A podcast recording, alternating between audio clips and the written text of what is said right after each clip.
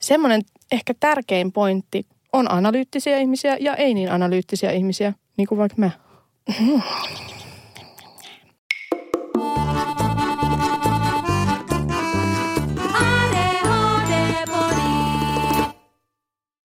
Moi, mä oon Reetta Hei, me on Ringa. ja tämä on ADHD Podi. Meidät löydät Instagramista at ADHD-podi. Siellä voit laittaa meille viestiä, kommentoida ja käydä vastaamassa kyselyihin. Tänään on tulossa jälleen huikea huikea jakso, sillä me emme ole kahdestaan studiossa, vaan täällä on semmoinen tyyppi, että voisi ajatella jopa, että on useampikin ihminen, koska niin paljon on tullut tehtyä elämän varrella. Meillä on haastattelussa Jasmiini Peuramäki. Tervetuloa.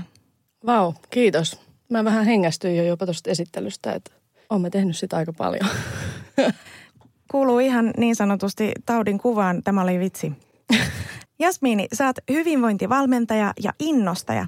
Liikuttaja, joka käyttää työssään sidontaa, lyhytterapiaa ja sun omin sanoin sä oletkin monitoimitättähäärä. Mitä muuta sun työhön liittyy? paljon kuuntelemista. Jotenkin sitä, että mä pysähdyn sen ihmisen äärelle, mitä se tarvitsee just nyt. Jos on vaikka PT-asiakas, että ollaan liikunnan äärellä, niin ei lähdetä heti reenaamaan. Mun eka juttu on se, että mä kysyn, että miten sun keho voi tänään, mitä se tarvii tänään. Meillä saattaa olla suunnitelma vuosi eteenpäin, mutta silti keskitytään niinku siihen, että mitä tänään, mitä sä tänään tarvitset. Mua kiinnosti oikeastaan tuossa litaniassa tämä liikuttaja. Mitä se tarkoittaa? Onko se pelkästään fyysistä liikuttamista? liikutan ihmisiä. Toihan on sitä kaikkea, mitä mä teen kahdessa sanassa tosi syväluotaavasti. Mä liikutan ihmisiä fyysisesti, sitten mä liikutan ihmisiä emotionaalisesti ja henkisesti. Ja sitten mä niinku toisaalta pysäytän ihmisten liikettä, sitten jos mä lähden sitomaan niitä. Pakotan pysähtymään. Uh. Joo. Mikä on tämä sidonta? Ihan nyt tähän hetkeen parilla sanalla. Terapeuttista sidontaa, lempeätä, vähän niin kuin vauva laitetaan kapaloon, niin se on sitä. Onko kyseessä siis shibari? Joo. Hypätään hakukoneen ihmeellisen maailmaan. No niin, mikä homma? Ensimmäinen asia, minkä löysin täältä hakukoneen kautta on tällainen artikkeli, jossa otsikkona on Japanilainen sidonta eli shibari liitetään seksiin, mutta voiko se olla myös terapiaa? Oikeastaan en haluakaan edes kaivaa täältä enempää näitä juttuja. Me haluamme, että Jasmiini vastaa meille. Mikä sinun mielikuva tästä on? Mitä muuta se on kuin seksiin liitettävää japanilaista sidontaa? Olipa raflaava otsikko muuten. Tai niin kuin yllättävää, että se tuli ekana. Ehkä se on, kun ollaan puhuttu, että Google on kuunnellut. No kun minä en ikinä aikaisemmin kuultu, kuullut sitä, että shibaria käytettäisiin terapiamuotona, niin minua jotenkin hämmensi tämä, että mitenkä näin löytyi. No okei, sen verran myönnän, että menin myös toiselle sivulle, jolla sanotaan, että tällä sitomisella on pitkät perinteet japanilaisessa kulttuurissa ja se sana tarkoittaa kaunista sitomista. Eli mulle on tuttua kyllä myös tämä shibarin visuaalinen puoli. Eli siis nätti nippu niinkö? Just näin. Minäkin haluan olla nätti nippu. Kauniissa pikku solmu pinossa. Laitetaanko lahja pakettiin? Minä olen lahja. Mä oon lahja maailmalle. Mä yleensä joskus, kun ei muista niin kuin viedä ystäville lahjoja, mä käytän tota vähän liiankin usein silleen, että mä oon lahja sulle, että sulla on mut. Aa. Että, tota, Meet tässä mä sidottuna oon. sinne oven taakse. No en mä sitä ole kokeillut vielä, mutta ehkä, ehkä mä voin kokeilla sitä vielä. Mä ajattelin, kokeilla. että sä pistät synttärisankarin pakettiin ja että silleen, että sinä olet lahja maailmalle. Nyt muut voivat avata sinut. Mulla on tästä semmoinen polttari edition, mikä on mm. aika wild. Se on niinku sellainen, että mulla ei ole siitä semmoista myytävää tuotetta, mutta se on, että tietäjät tietää ja voi kutsua mut sitten sinne polttareihin tai mihin vaan juhliin. Ja no, loppu on sitten salaisuus, että ken uskaltaa, niin pääsee kokemaan tämmöisen mielettömän elämyksen. Tämä oli toisin sanoen tämmöinen vain teille ADHD-podin kuuntelijat. Joo. Tietäjät tietää ja rohkeat rohkenee. Shibari on siis sellaista sidontaa, jonka sisällön voi aika pitkälti määritellä itse. Eli millä tavalla se palvelee ihmistä tai missä intentiossa sitä tekee toiselle ja ottaa vastaan. Ymmärsinkö oikein? Just näin. Mikä siinä on se terapeuttinen aspekti?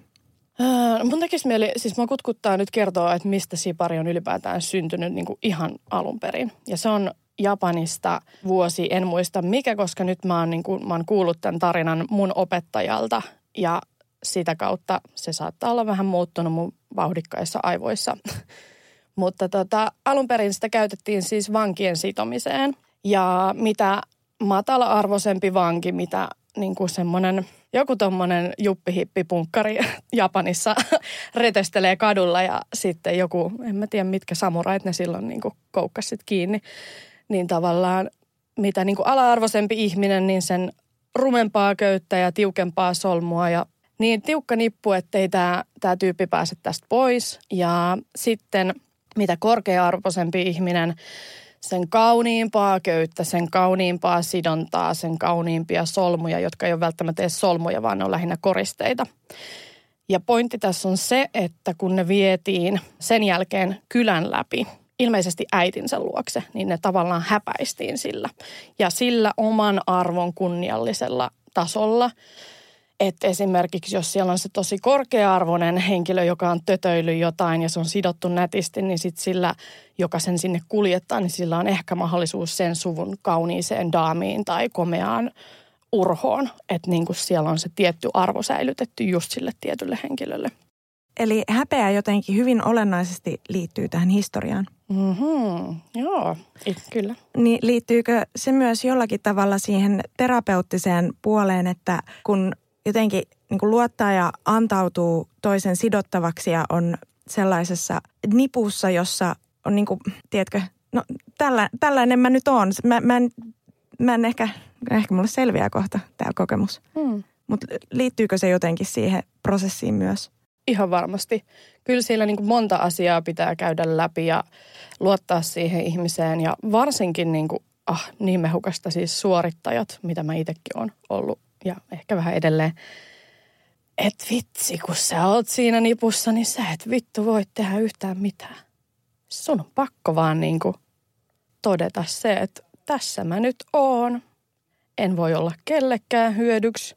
Ei kasva meriitit, ei kasva ego. Kuka vittu mä nyt on? Ja mitä tulee niinku kulttuuriin, että se on mielenkiintoista, että sieltä Japanista – siellä on tosi vahva häpeäkulttuuri. Meillä on tosi vahva häpeäkulttuuri, että miten yhtenäiset meidän kulttuurit nimenomaan sen osalta on. Ja sittenhän se menikin semmoiseksi, että Japanissa se on edelleen siellä alamaailmassa pimeillä klubeilla niin kuin tuotettu muoto, mitä tehdään ihmisille, jotka ehkä on rankassa duunissa ja kaipaa sitä niin kuin alistumista ja vapautta ja ehkä vähän piiskaa tai mitä se sitten on, ikinä onkaan. Niin. Niin toi kuulostaa siltä, että siinä on jonkunnäköinen vapautuksen aspekti ja semmoinen – vapauden ja autenttisuuden olemus läsnä, vaikka tavallaan ironisesti sut sidotaan ja pistetään jonkunnäköiseen nippuun. Eli se on niin rajoitetaan, jotta voit olla vapaampi, ehkä mielentasolla. Eli fyysistä sitomista, jotta olet henkisesti vapaa. Vauringa. Niin kuin ei tarvitse olla enää kontrollissa, joku muu on kontrollissa. Jos on itse vaikka sellaisessa asemassa töissä, missä pitää paljon kontrolloida – Tämä kuulostaa semmoiselta, että neurovähemmistöt saattaisi hyötyä tästä ehkä just tästä syystä, koska on tottunut siihen, että yrittää hirveästi koko ajan suoriutua ja mukautua johonkin juttuun. Harvoin pääsee vapautumaan kaikki ne omine piirteineen.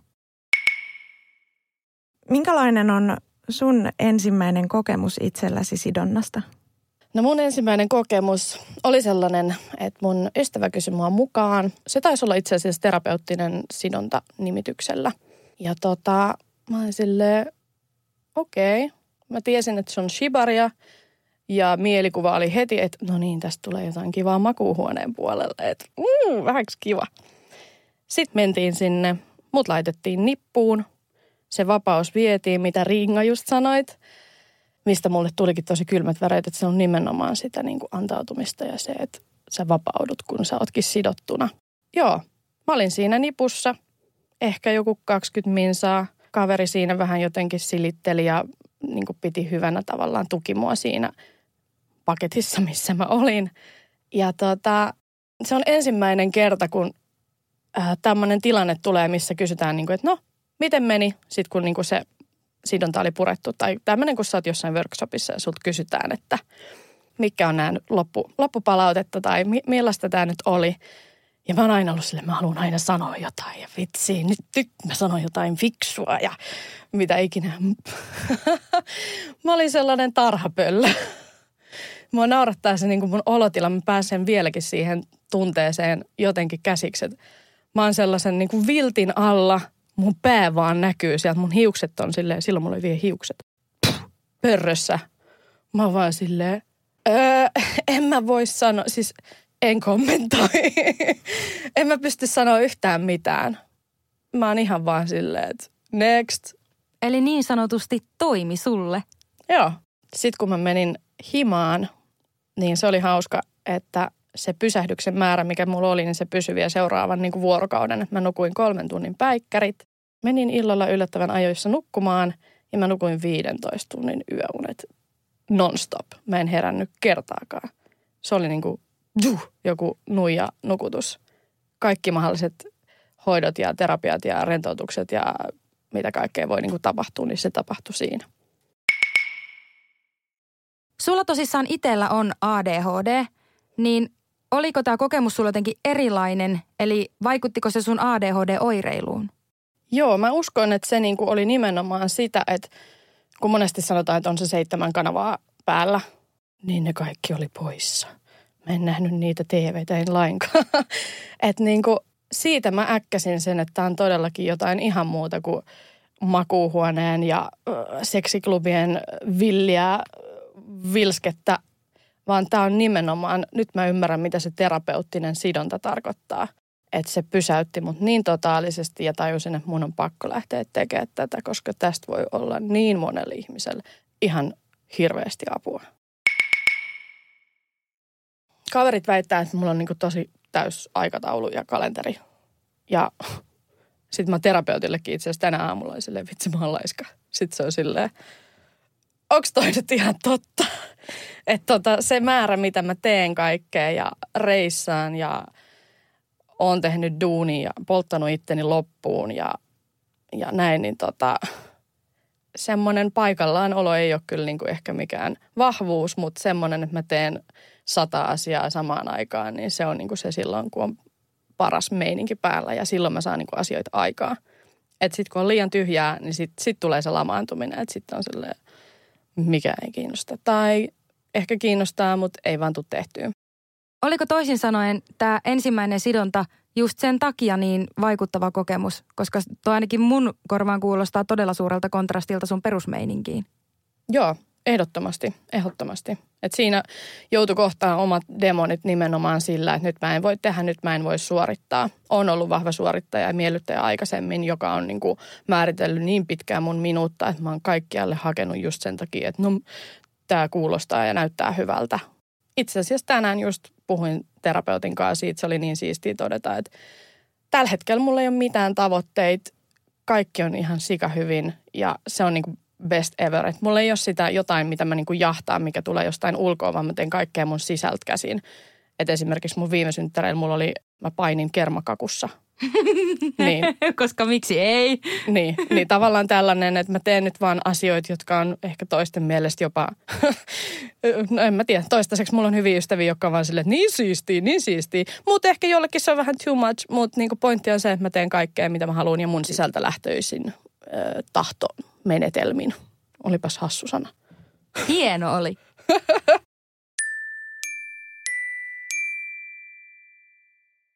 Tämän sun kokemuksen jälkeen sä oot itse lähtenyt tosissaan tekemään enemmän tätä sidontaa.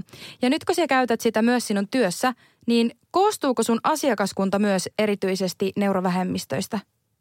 Joo, itse asiassa kyllä mä koen, että niin kuin samankaltaiset henkilöt yleensä imee toisiaan puoleensa ja nyt niin kuin enemmän ja enemmän on niin kuin sen tyyppisiä ihmisiä tullut ympärille, jos, joissa on jollain tavalla sitä samaa energiaa.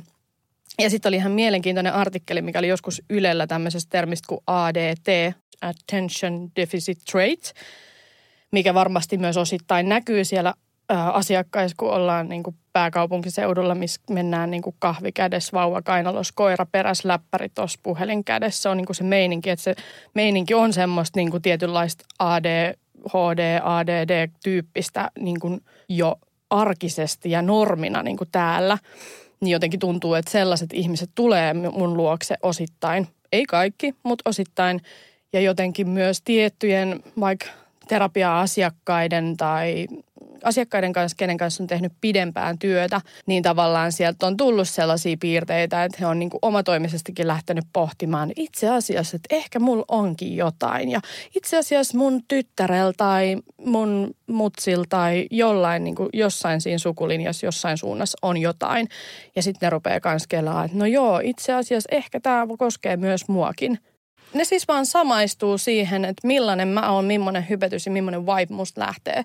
Että niinku se vetää puoleensa. Ja sitten tietyn tyyppiset ihmiset vaan niinku, ne feidaa sit pois jos mä oon niille jotenkin vähän niin kuin liian vauhdikas tai liian lempeä tietyllä tavalla, koska mä huomioin semmoisia niin kehon tarpeita tarkemmin, koska jotkut haluaa sitä rankkaa treeniä, että mä haluan nyt sinne bikini fitness kisoihin.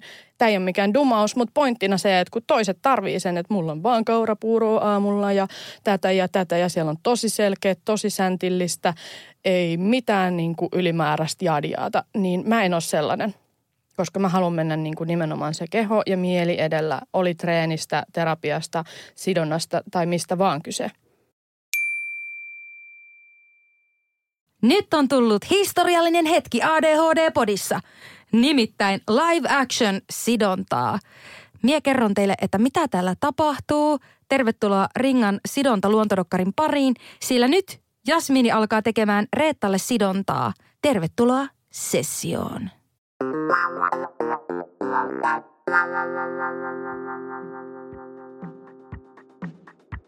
No niin, eli nyt tuolla takana saattaa kuulua erilaisia ääniä, koska hommat on tässä niin sanotusti aluillaan. Siellä pohditaan, että pitääkö olla sukat jalassa ja paita päällä vai millä tässä mennään. Jotain otetaan pois, sen verran kuulin täällä kuulokkeittini takaa. Eli Jasmin ja Reetta istuu tuolla lattialla. En tiedä, onko tässä nyt käynnissä kenties pohdinnat siitä, että mitä sidotaan. Uu, kuulin sanan merenneito.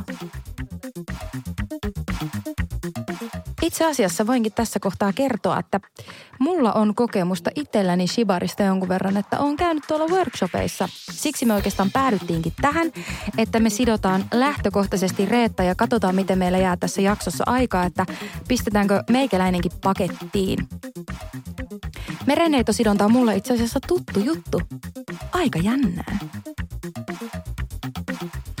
Mua erityisesti kiinnostaa, että miten Reetta reagoi tähän hommaan, koska Huhujen mukaan se on herännyt tänä aamuna kolmelta ja se näytti siltä tuossa jo äänitellessä, että se katsoi jonnekin oman tyhjyytensä syvyyksiin, ei liikkunut päässä juuri mitään. Eli käykö tässä niin, että se menettää täysin toimintakykynsä vai saako se kenties virtaa tästä?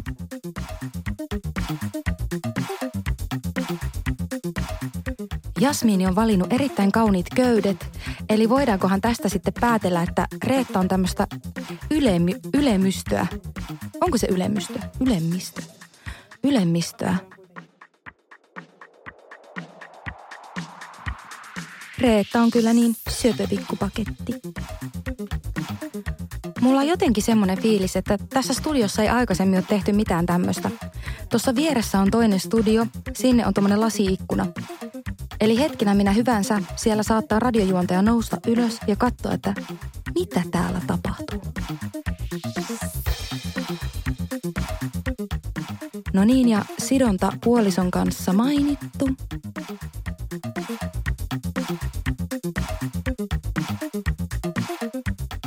Friendien kesken illan vietossa mainittu.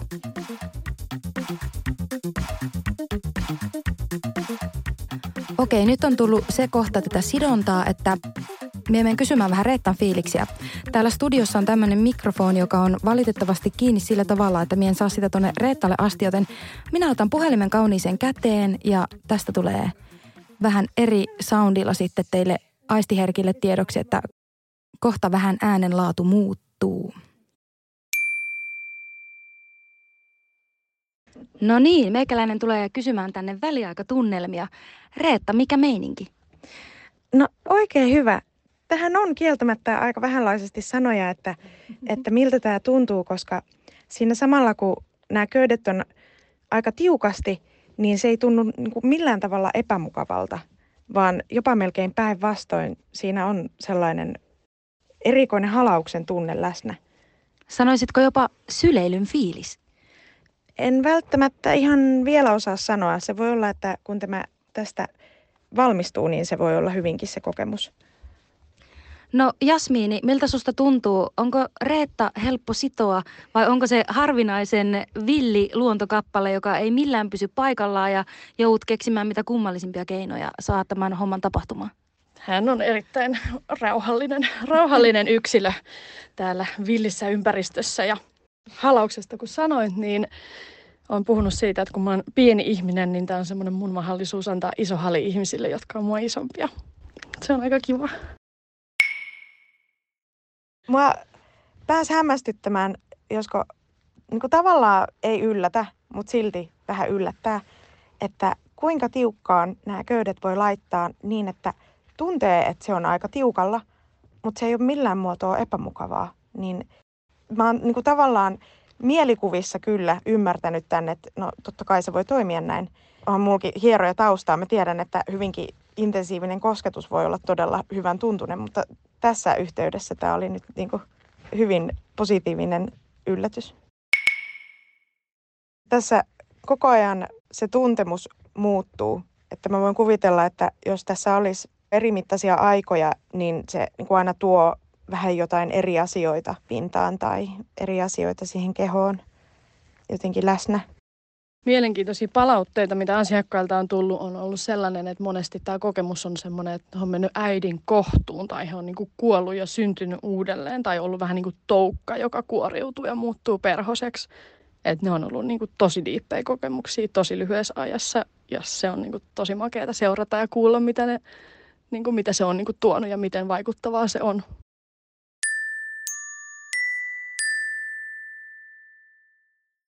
Tervetuloa tänne meidän kokeilukeittiön.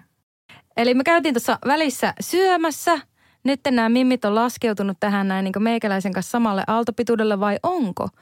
Mitkä fiilikset sidonnan jälkeen? Mua ei ole ikinä sidottu. Siis siitä huolimatta, että se, se on ollut asia, josta mä oon ollut utelias. Että se ei ole mitenkään niin jotain, mitä mä olisin vältellyt tai en olisi halunnut tehdä ikinä. Niin siinä mielessä mä olin kyllä hyvin avoimin mielin tälle kokeilulle, että sain tällaisen lyhykäisen demon. Mikä mä nyt olin? Merenneito? Vaikka se. Vaikka Joo. se. siis semmoinen merenneito-paketti. Merenneidon pyrstö, se on ehkä semmoinen kuvaavin, että miten sun jalat on sidottu. Joo. Tästä on siis kuvia meidän Instagramissa, jos mietit, että mikä ihme taikaolento. Eli mulla tosiaan sidottiin jalat. Aina tuonne niin kylkiluihin asti tuli sitten tätä köyttä. Ja on kyllä niin kuin nyt varsinkin, että sai ruokaa sen jälkeen. Oli muuten ihan hirveä nälkä. Siis ja en usko, että edes yksinomaan siksi, että olisi ollut muutenkin nälkä ajallisesti, vaan siitä tuli nälkä siitä sidonnasta myös. Voiko se vaikuttaa siihen, koska sulla selkeästi energiatasot kohos tässä sidonnan aikana? Joo, joo. Joo, ja itse asiassa jo siinä aika alkupuolellakin sidontaa oltiin ehkä niin kuin jossakin puolessa välissä reittävästä menossa, niin mä huomasin, että mun vireystaso nousi.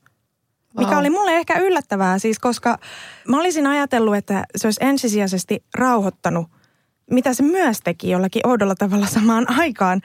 Mutta itse asiassa, koska mulla oli siinä kohtaa vähän matala vireystila, niin siinä kävikin niin, että mun vireystila nousi samalla kun se rentoutti.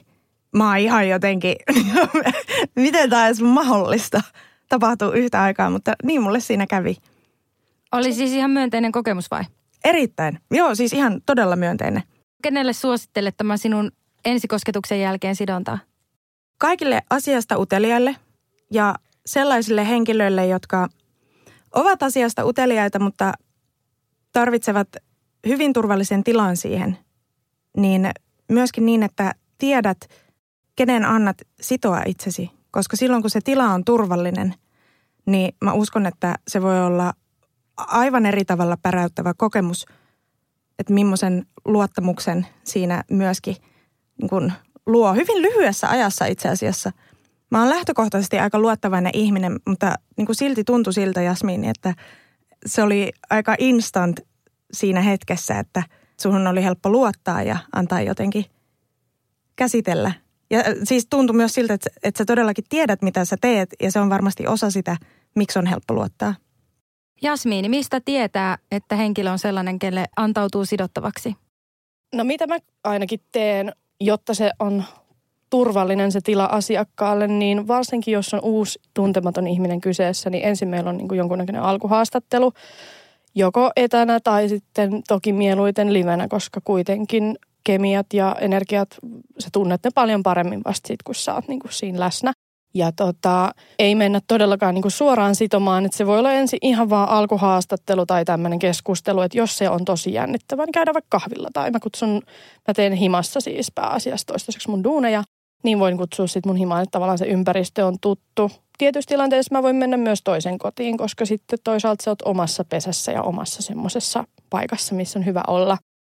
Ja jos on esimerkiksi jotain paniikkihäiriöä tai tämmöistä ahtaan paikan kammoa, mistä monelle tulee vähän semmoinen, että apua, että onko tämä nyt ollenkaan mun juttu. Niin sitten mä sanoin, että okei, siinä kohtaa kun meillä on se sidontavaihe, niin me voidaan kokeilla, että mä teen ensin jonkun pienen nätin jutun vaikka yhteen jalkaan, jolloin se on enemmän koriste kuin se, että sulta lähtee vapaus liikkua. Ja se tekee sen, että aa, tämä tuntuukin tältä. Saa sen kokemuksen siitä paineesta ja siitä, että se on vähän niin kuin painopeitto tai kapalo, että vitsi, tämähänkin rentouttavaa. Että okei, otetaan tämä pois ja tehdään sitten niin kuin koko paketti tai jalat tai vaan yläkroppa tai näin. Ja aina niin kuin tavallaan vaikka sitominen periaatteessa on alistumista ja semmoista antautumista toiselle, mikä vaatii nimenomaan sen luottamuksen, niin aina siinä mennään sen sidottavan ehdoilla. Joka ikinen sekunti ja hetki mä niin kuin pyrin siihen. Mä kysyn, en jatkuvasti, totta kai siellä on se oma tila, jossa haluat olla ihan hiljaa ja semmoinen lötköpötkö, niin se on niin kuin parasta mahdollista, mitä siinä voi niin kuin kokea sidottavana, mutta välillä vähän kysyy, että hei miltä tuntuu ja tarkastelen, kokeilen äh, käsiä ja jalkoja, että onko siellä niinku, onko ne viileet. Joo, mä muuten huomasin, että sä kokeilit mun varpaita useamman Joo. kerran. Joo, että tavallaan se viileys ei välttämättä kerro vielä mitään, mutta sitten jos ne pistelee, sekä ei ole välttämättä semmoinen juttu, mutta sitten varsinkin jos ei ole vaatetta, niin näkee, että jos alkaa niinku sinertää, niin sitten voidaan miettiä, että okei, siirretäänkö vähän eri kohtaan tai puretaanko pois. Että totta kai on äärimmäisyyksiä, missä joku on silleen, että se on just se juttu, että tuntuu tosi pahalta, mutta tässä kohtaa se ei ole se juttu, niin nimenomaan sillä kosketuksella ja tsekkailulla pyrin siihen, että onko kaikki okei. Okay. Ja jos olisi niin yläkroppa, niin sitten mä pyytäisin tyyliin, että purista mun kättä ja koita avata vaikka nyrkistä. Että tunnistetaan ne, että onko ne hermot siellä edelleen niin toiminnassa, ettei niitä mikään paina liikaa, ettei tule mitään hermovaurioita. On yksi pieni juttu, joka keikkuu Ikean myyntitilastojen kärjessä vuodesta toiseen. Se on Ikeaa parhaimmillaan, sillä se antaa jokaiselle tilaisuuden nauttia hyvästä designista edullisesti. Pyörykkähän se! Tervetuloa viettämään pyörykkäperjantaita Ikeaan. Silloin saat kaikki pyörykkäannokset puoleen hintaan. Ikea. Kotona käy kaikki. Pyörykkäperjantai!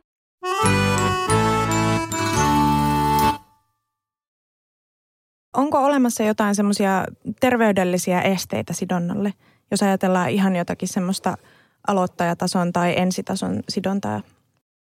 No nyt mä en osaa sanoa, että enemmän se on niinku se, että jotenkin pitää niinku tuntea oma kehonsa, koska siinä vaikka mennään täysin sidottavan ehdoilla, niin jos on ensimmäistä kertaa joku tulee sulle sidottavaksi, niin sä et voi koskaan tietää, että tunteeko se kehoaan niin hyvin, että osaako se oikeasti sanoa.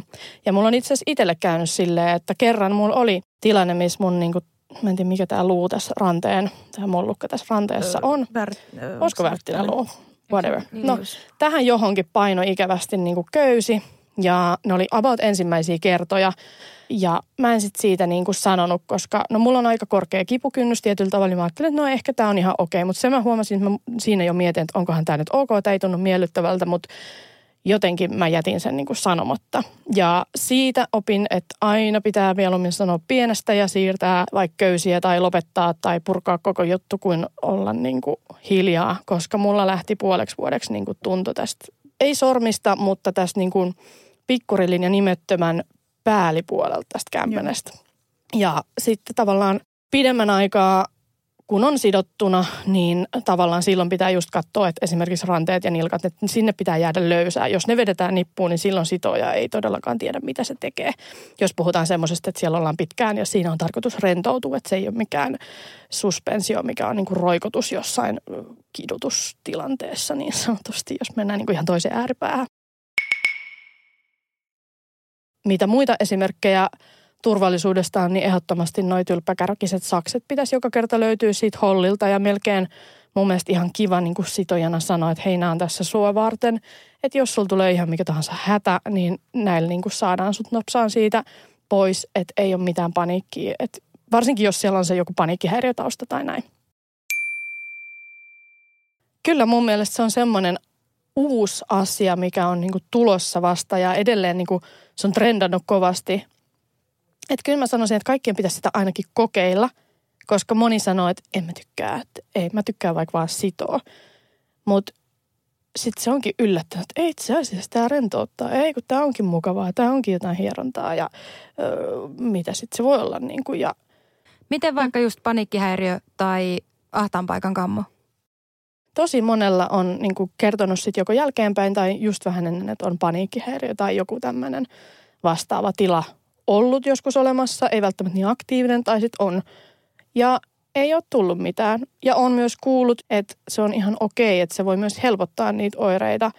Mutta mulla ei ole tähän mitään teoriataustaa, niin mä vaan nostan kädet pystyyn, että jos tunnet kehosi ja tiedät, että niin kuin kelle sä meet ja sä luotat siihen ihmiseen, niin ihan varmasti se voi olla niin kuin paras mahdollinen kokemus, vaikka se tuntuisi pelottavalta.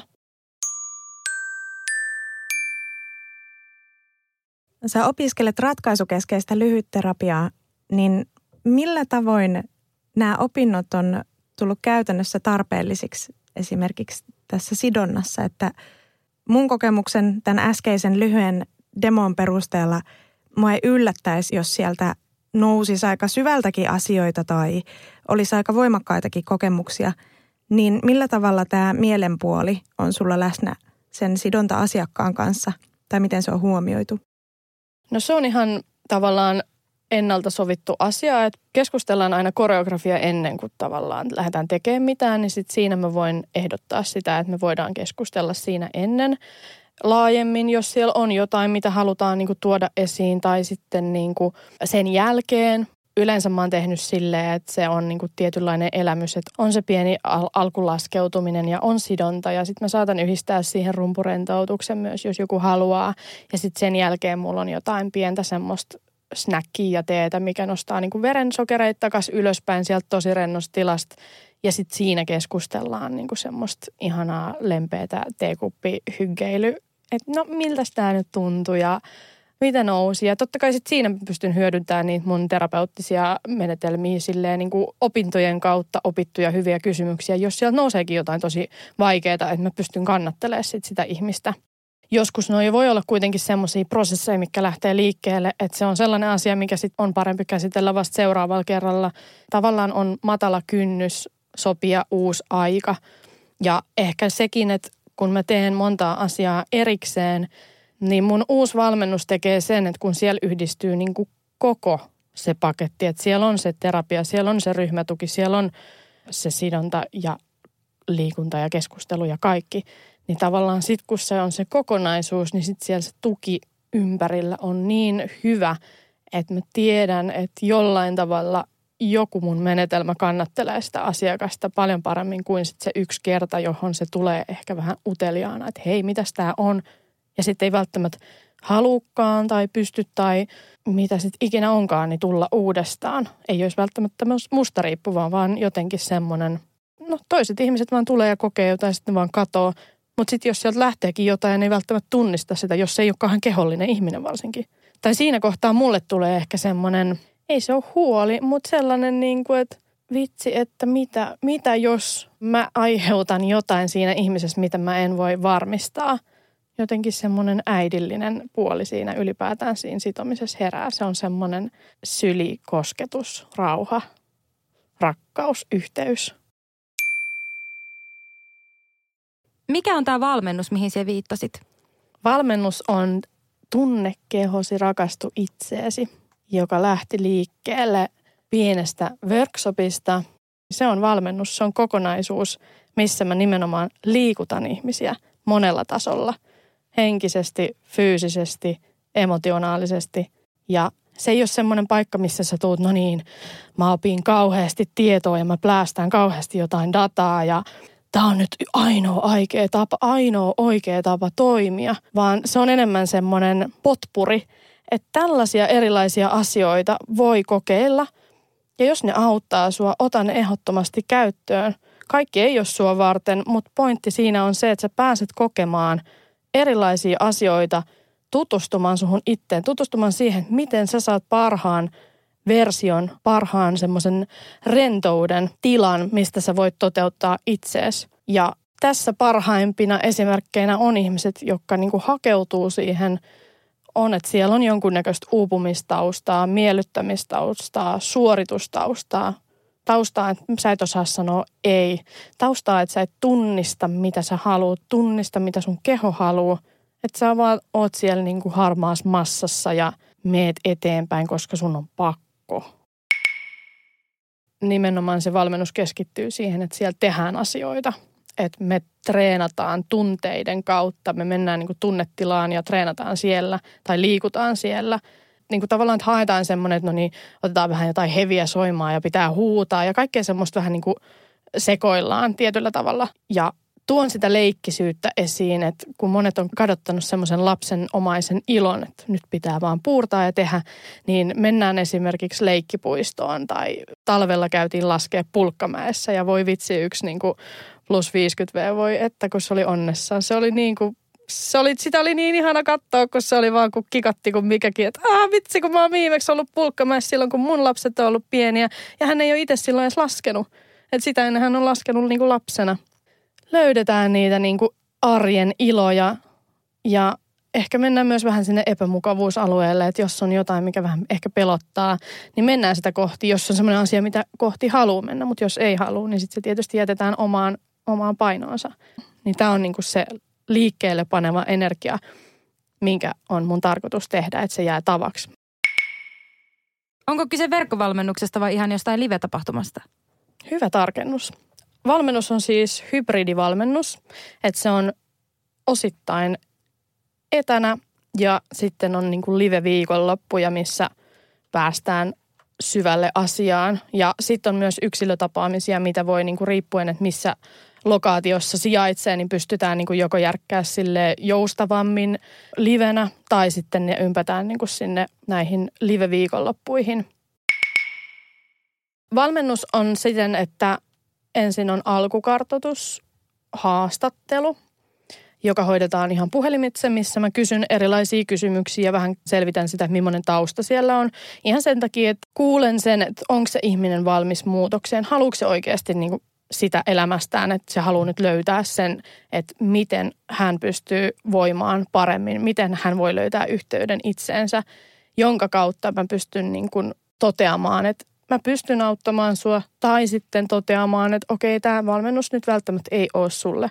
Että tämä ei ole mikään bulkkivalmennus, mihin vaan hypätään sisään, vaan ensin on haastattelu ja on määrätty alkupäivä ja kun paketti on kasassa tai porukka on oikeastaan kasassa, niin sitten se valmennus alkaa. Ilmoitan aina hyvin etukäteen, että no niin, nyt on niinku mahdollisuus hakea. Sitten on niitä haastatteluja, ehkä semmoinen parin kuukauden aikajana yleensä siinä on. Tämä on ollut ihan super mielenkiintoinen keskustelu. Onko sulla Jasmini vielä jotain, mitä sä haluat lisätä tai mitä haluat erityisesti sanoa meidän kuulijoille? No ehkä semmoinen, mitä mä käytän paljon mun valmennuksessa on, että ajatellaan sydänkäyrää, niin nykytutkimusten valossa, mitä enemmän siellä on sitä vaihtelua, että siellä on sitä ylös ja alas ja vähän epätasasta ja hitaampaa ja nopeampaa, niin se on niin kuin parasta mahdollista, mitä on. Niin – sen ottaminen siihen niin kuin elämän aikajanaan, että jos meillä ei olisi niitä ylämäkiä ja alamäkiä, niin me oltaisiin se viiva olisi tasainen, joka tarkoittaisi, että me ollaan teholla tai kuolleita. niin jotenkin se, että tämä on niin paska klisee, mutta sille siellä on aina se aurinko paistaa joku päivä ja tiedätkö, niin kuin, bää.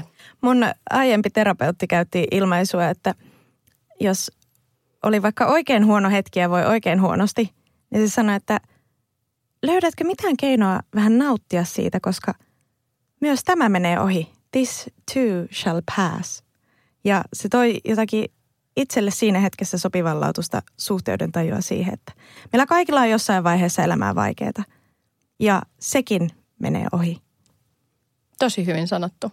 Näihin kuviin ja tunnelmiin nauttikaa oskilloivasta fiiliksestä ja palataan ensi viikolla. Kiitos Jasmiini. Kiitos. Kiitos, oli ihan superhauska olla täällä. Moi moi! Moi moi!